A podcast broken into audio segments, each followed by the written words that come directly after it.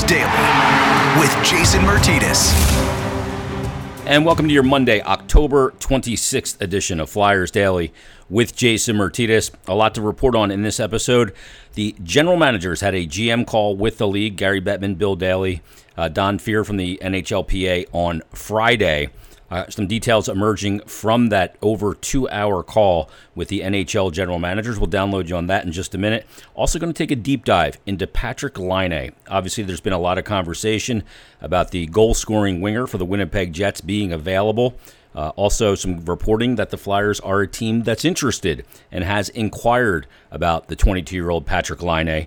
Uh, we'll give you a breakdown of some of the the good parts of his game and maybe the pearls in his game as well as one of those streaky goal scorers. First and foremost, though, the NHL and the PA had a call with the NHL general managers, uh, a Zoom call that took place on Friday, and the NHL said in that call it was still too uh, difficult, no certainties to give a specific date when the NHL will start their season. The league, although did reiterate that January 1st remains its target date, but still no guarantees on that.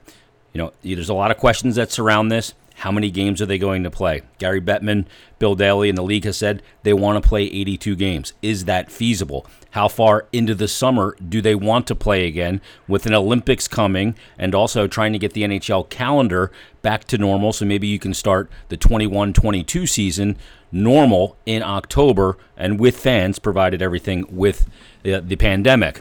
So, no concrete answers on some of these questions just yet. The Board of Governors, the NBA did inform its Board of Governors that they're targeting an either December 22nd or December 25th start for the NBA season.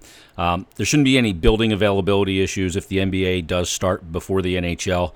And Gary Bettman, the commissioner, has said, like he did in determining hub cities, they're going to take their time, use the most up to date data to make the best decisions that they can possibly make in this very unique circumstance. In a lot of ways, planning this 2021 season is more difficult than planning the return to play.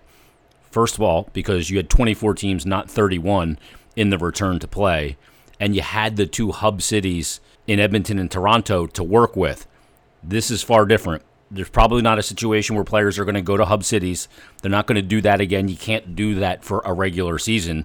We've seen in the NFL, we've also seen in Major League Baseball that the leagues have been willing to move things around, change game days, and do that those kind of things if the team should have uh, a sort of a, a, mini outbreak or something like that and they can't play on a scheduled day. Uh, I imagine the NHL will do something like that. Uh, they would like to play in front of fans, at least limited fans to start. Uh, we'll see if that's a possibility come January. Uh, all these things, all these questions and big questions are up in the air. The other thing, really kind of a big thing to overcome, is the fact that the U.S. Canadian border is still not open. And if teams cannot go in and out of Canada, and without doing a 14 day quarantine, and that's a non starter. So we could start the season with an all Canadian division. Now, just because you start the season with some revamped divisions or conferences or whatever you want to call it, that doesn't mean that's how it's going to finish. You could see schedule changes throughout the season. So perhaps it's the first six weeks where the Canadian teams just play each other. And then you have regional hubs for the American teams. You'd have a, a Northeast quadrant, uh, a Southeast quadrant, a West Coast, and uh, maybe Southwest quadrant. And those teams would even possibly go to those cities for a week and hold a bunch of games in one city for about the first six weeks of the season to get them to a point where they can travel more freely, see if the border opens, and they can kind of make the schedule that way. I have a feeling the schedule is going to be done in pieces. I doubt we'll get the full 82, whether it is 82 games, 60 games, 65 games, 58, whatever it might be. Uh, the NHL has had two 48 game regular seasons, both because of a work stoppage back in 97 and then also, or also in 2012. So it's something they can work with. I know they want to play as many games as possible, but they need to play the least amount of games with no fans as possible as well. Now, we should also hear that conversations are ramping up with the new return to play committee. The the NHLPA is putting a group of players together. James Van Riemsdyk was on it for the return to play uh, for the playoffs. We'll see if he's a part of the next return to play committee. He is also the Flyers player rep for the for the uh, union.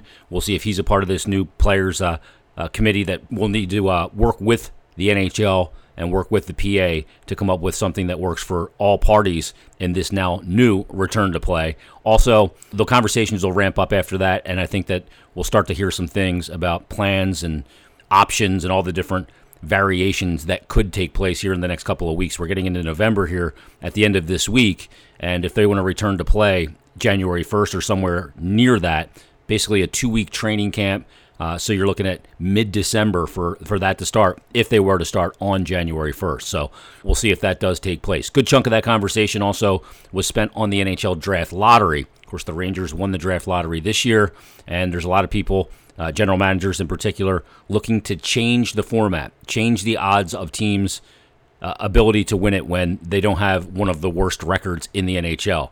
The Detroit Red Wings ended up drafting fourth this year, and they had by by far the worst record in the NHL, and they end up drafting fourth. So they're looking for some change there as well. We'll see if that happens. Not really a front burner issue right now. One of the front burner issues for Flyers fans is getting that sniper, getting the goal scorer that we all have wanted for so many years. And the name that's out there is a very interesting one, and it's Patrick Laine.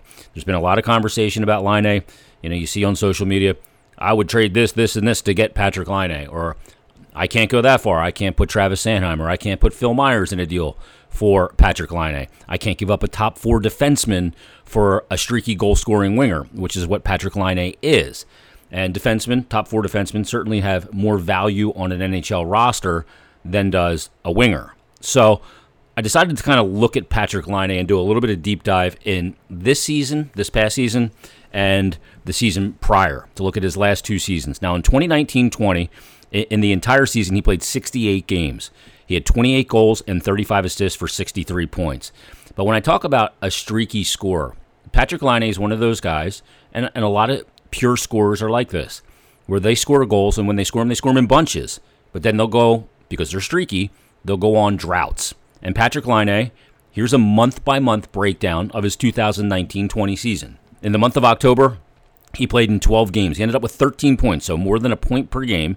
He had three goals in the month and 10 assists. Good start to the season, and it wasn't just about goal scoring. In November, 13 games, he had 12 points. Again, so through the first two months, he's a point per game player. Four goals in November, eight assists.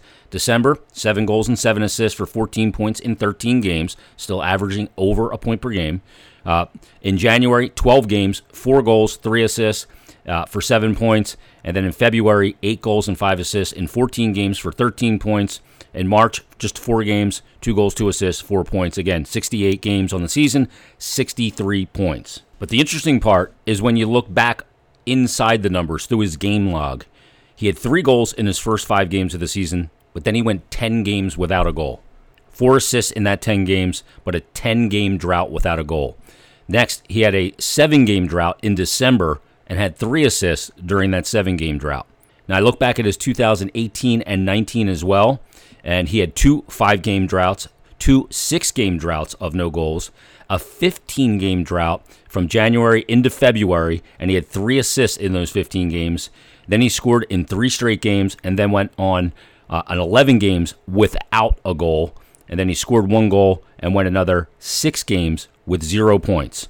So this is the streaky nature that I'm talking about. He had 30 goals, 20 assists, and 50 points the season prior. Uh, you have to be careful what you give up when you're talking about a streaky player. Now, he gets a lot of work done on the power play, no question about it. Had 20 power play goals in his second year in the league. He's a guy that can ha- has a release that's I think top two in the NHL. I put him ahead of Stamkos just because Stamkos is so rarely available, uh, dealing with injuries all the time. Also, Patrick Laine costs you a lot of money.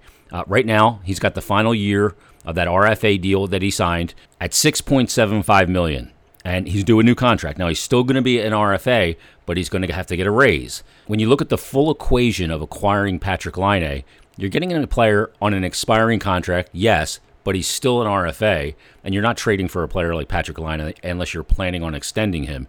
But what does that next number look like? Well, in today's NHL, who knows what it looks like because of the flat cap and everything else with that being said, does he sign another bridge deal? Is that what he's looking to do? Sign another two year contract, walking him to free agency?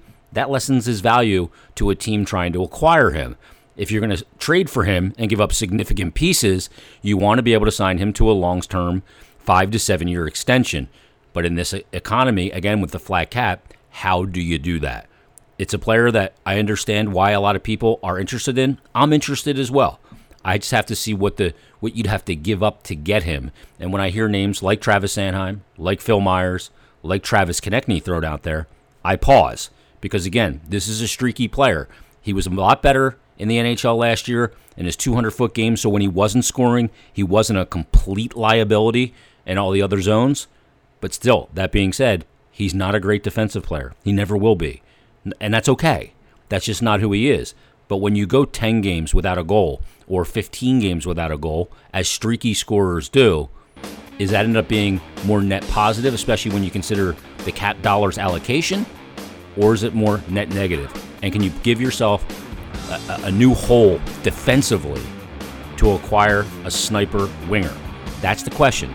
So when they talk about those three players in particular, Phil Myers, Travis Sanheim, and forward Travis Konecny, I cannot package those players into that deal if I'm the Philadelphia Flyers. All right, everybody, that's going to put a wrap on this episode of Flyers Daily. We'll be back on Wednesday with another all brand new episode. So, in the meantime, have a great day, have a great couple of days, and uh, we'll talk to you on Wednesday's episode of Flyers Daily. Oh.